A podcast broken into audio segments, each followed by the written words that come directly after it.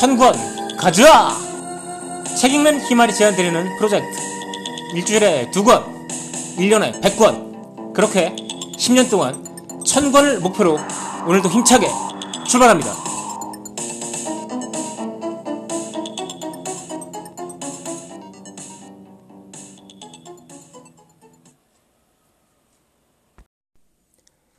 오늘은 고레다 히로카즈 감독의 좀도둑 가족에 대해서 이야기해 보겠습니다. 이 소설은 이미 영화로 나와 있죠. 이천십팔 년 칸 영화제 황금종려상 수상작입니다. 칸 영화제 단골손님이기도 한 고레다 히로카즈 감독은 이미 그렇게 아버지가 된다, 걸어도 걸어도, 아무도 모른다, 태풍이 지나가면 등등 여러 영화로 유명한 감독입니다. 아무도 모른다에서 장남으로 나왔던 배우 야기라 유야는 칸 영화제 사상 최연소 남우 주연상을 탔습니다. 현재까지도 깨지지 않고 있는 기록이죠. 저는 아무도 모른다를 처음 보고 고레다 히로카즈 감독의 영화 입문을 했었는데요. 가슴이 아주 먹먹했던 기억이 있고요.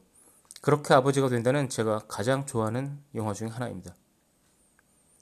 바닷마을 다이어리라든가 최근 영화 세 번째 살인 같은 걸 보더라도 결국 고레다 히로카즈 감독이 계속해서 탐구하는 주제는 가족에 관한 것입니다. 가족이란 무엇인가? 그 주제를 또 한 번 다루고 있는 소설 좀도둑 가족에 대해서 이야기해 보겠습니다.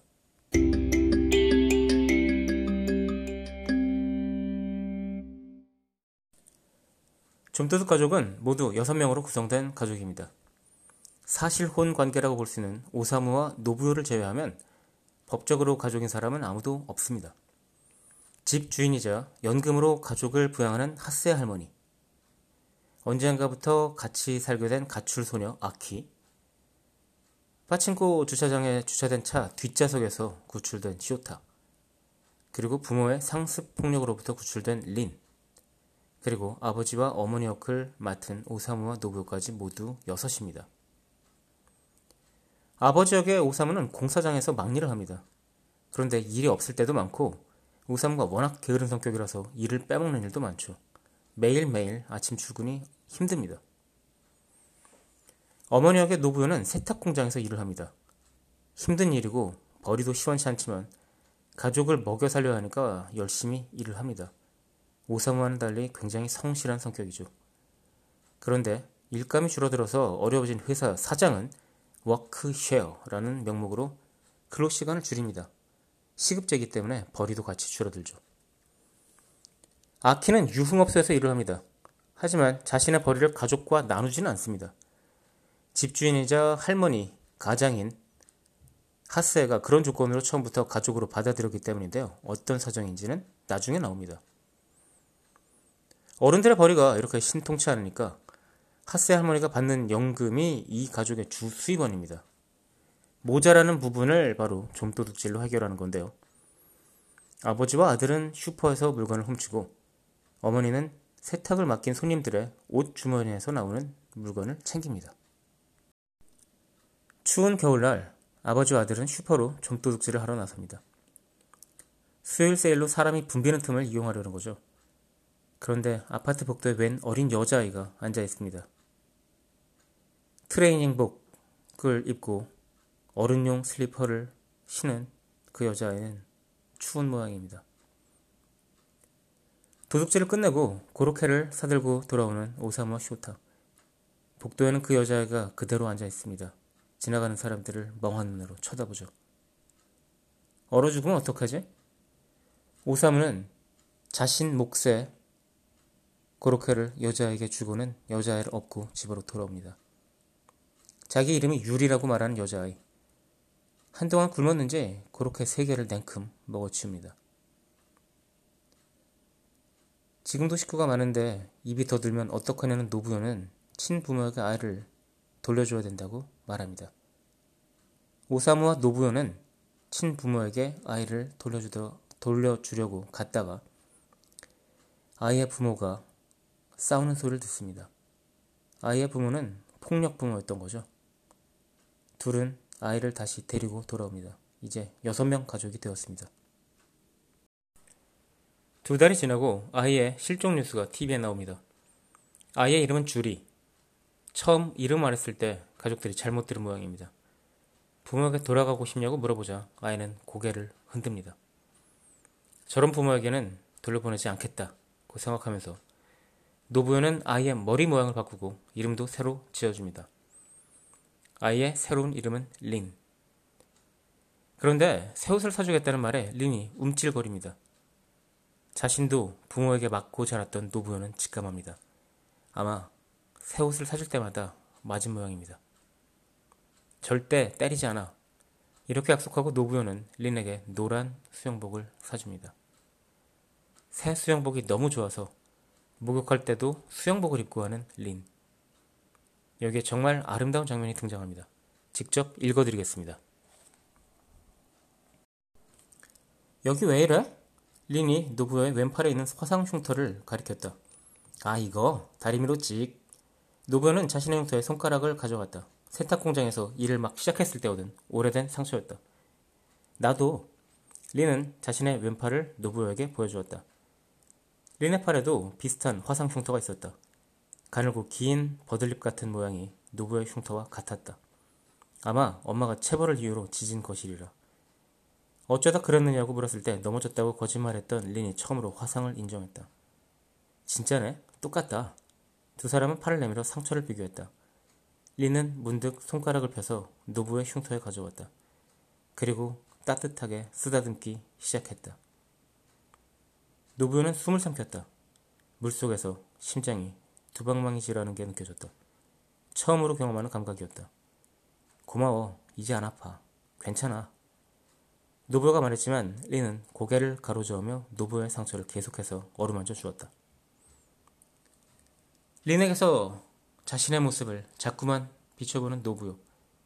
노부여와 린은 진정한 모녀관계로 새로 태어난 걸까요?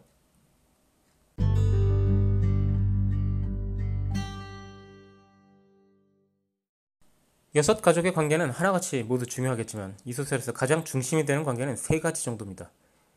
노부여와 린의 모녀관계, 오사무와 히오타의 부자관계, 그리고 하세와 아키의 할머니, 손녀관계입니다. 그냥 제 생각입니다만 소설의 플롯에서 가장 중요한 관계는 노부여와 린의 모녀관계고 주제와 관련해서 가장 중요한 관계는 오사무와 히오타의 부자관계인 것 같습니다. 소설의 플롯 전개는 린을 중심으로 전개됩니다. 제일 장 고로케, 제이 장 밀개떡, 제삼 장 수영복 모두 린과 관련된 소재입니다. 그렇게 린이 가족의 일원으로 완전히 자리를 잡고 나면 소설은 오사무와 히오타의 관계를 보여주면서 가족이란 무엇인가라는 질문을 다시 한번 던지기 시작합니다. 히오타에게 오사무는 어떤 존재일까요? 오사무는 게으르고 한심한 남자의 전형입니다. 건설 현장에서 다리를 다친 그는 산자철이가 되면 놀고 먹을 수 있다는 생각에 오히려 흐뭇해합니다. 가게에 진열된 물건은 주인이 없는 물건이라는 생각을 스스럼 없이 아들에게 말합니다. 그런 모습을 늘 보는 히오타. 히오타에게 아빠라고 불리고 싶어하는 오사무지만 히오타는 그렇게 불러주지 않습니다.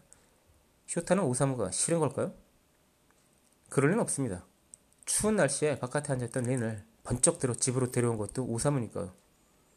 히오타한테는 이 집에 오기 전에 기억이 없는데요. 한여름 차 안에 방치되었던 것을 오사무가 구해왔다는 이야기만 숱하게 들었을 뿐입니다. 그런 오사무에게 의무감처럼 감사함을 느끼는 히오타지만 도둑질을 성공할 때마다 주먹을 마주치는 이 두 남자에게 정이 없다고는 말할 수 없겠죠? 그런데 어느 날 오사무는 그동안 말만 하던 망치를 가져옵니다. 주차장에 주차된 자동차를 털기 위한 도구입니다. 유리창은 멋지게 켜졌는데 요란하게 알람이 울립니다. 오사무는 쇼타를 내팽겨두고 꽁무니를 뺍니다. 이 부분 읽어보겠습니다. 쇼타가 빠친코 가게를 싫어하는 이유는 소리 말고 또 한 가지가 있었다. 어느 무더운 여름날 차에 혼자서 안전벨트를 한 채 앉아있었다. 뒷좌석이었다. 자리에는 페트병이 하나 굴러다녔다. 한 모금 마시다가 뜨뜻 미지근해서 관두었다. 멀리서 때때로 빠친코 소리가 울렸다 사라졌다. 그때 유리 깨지는 소리가 나더니 누가 유리구멍으로 차 안을 보았다. 오사무였다. 오사무는 안전벨트를 풀고 쇼타를 안아들었다. 오사무가 쇼타에게 몇 번이고 들려준 두 사람의 첫 만남 스토리다. 그것은 이미 쇼타의 기억이 되었다. 쇼타라는 이름도 그때 오사무가 붙여준 것이다. 오사무가 목숨을 구해주었다. 쇼타는 늘 그 일을 감사하고 있었다. 그래서 오사무가 린을 구했을 때도 나도 이렇게 구했구나 생각하면 칠칠치 못한 아버지이지만 싫어하지 않았다. 그런데 지금 이렇게 자신을 내팽개치고 도망치는 오사무를 보니 첫 만남의 기억이 조금씩 변질되는 것을 느꼈다. 오사무는 쇼타를 구하려고 유를 깬 것이 아니라 뭔가 훔치려고 했던 게 아닐까. 쇼타는 그저 우연히 거기 있었던 게 아닐까. 단지 그랬던 게 아닐까. 쫓아가기를 포기하고 길 한가운데로 걷던 쇼타는 자신의 손바닥을 가만히 노려보았다. 쇼타는 이날 이후 두 번 다시 오사무와 일을 나가지 않았다. 저는 이 장면이 소설 전체에서 아주 중요하다고 생각합니다. 쇼타가 오사무의 동기를 의심하는 장면이죠. 다시 말할 필요도 없는 사실이지만 이 가족은 혈연 관계로 이어진 가족이 아닙니다. 피를 대신하는 것이 신뢰인데 신뢰가 무너진다면 이 가족은 과연 유지될 수 있을까요?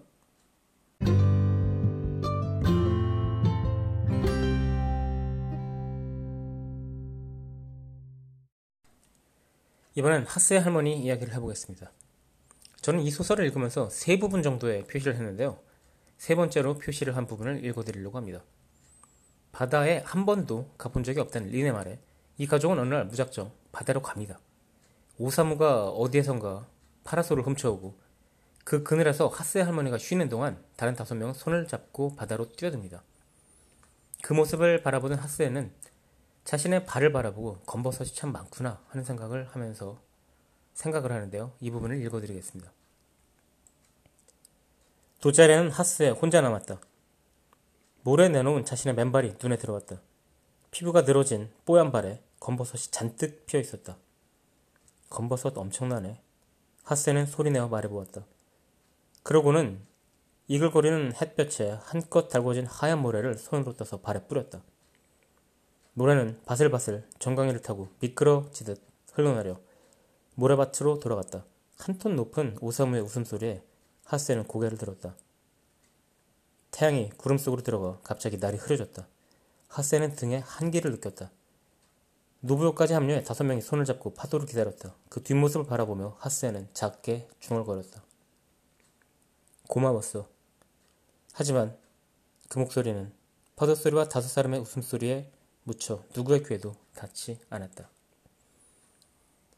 하세 역을 맡은 키키 키리는 고레다 히로카즈 감독의 페르소나 중 한 명입니다. 걸어도 걸어도에서는 거의 주연급이었고요. 바닷마을 다이어리, 태풍이 지나가면, 그렇게 아버지가 된다 등 고레다 히로카즈 감독의 많은 작품에 출연했습니다.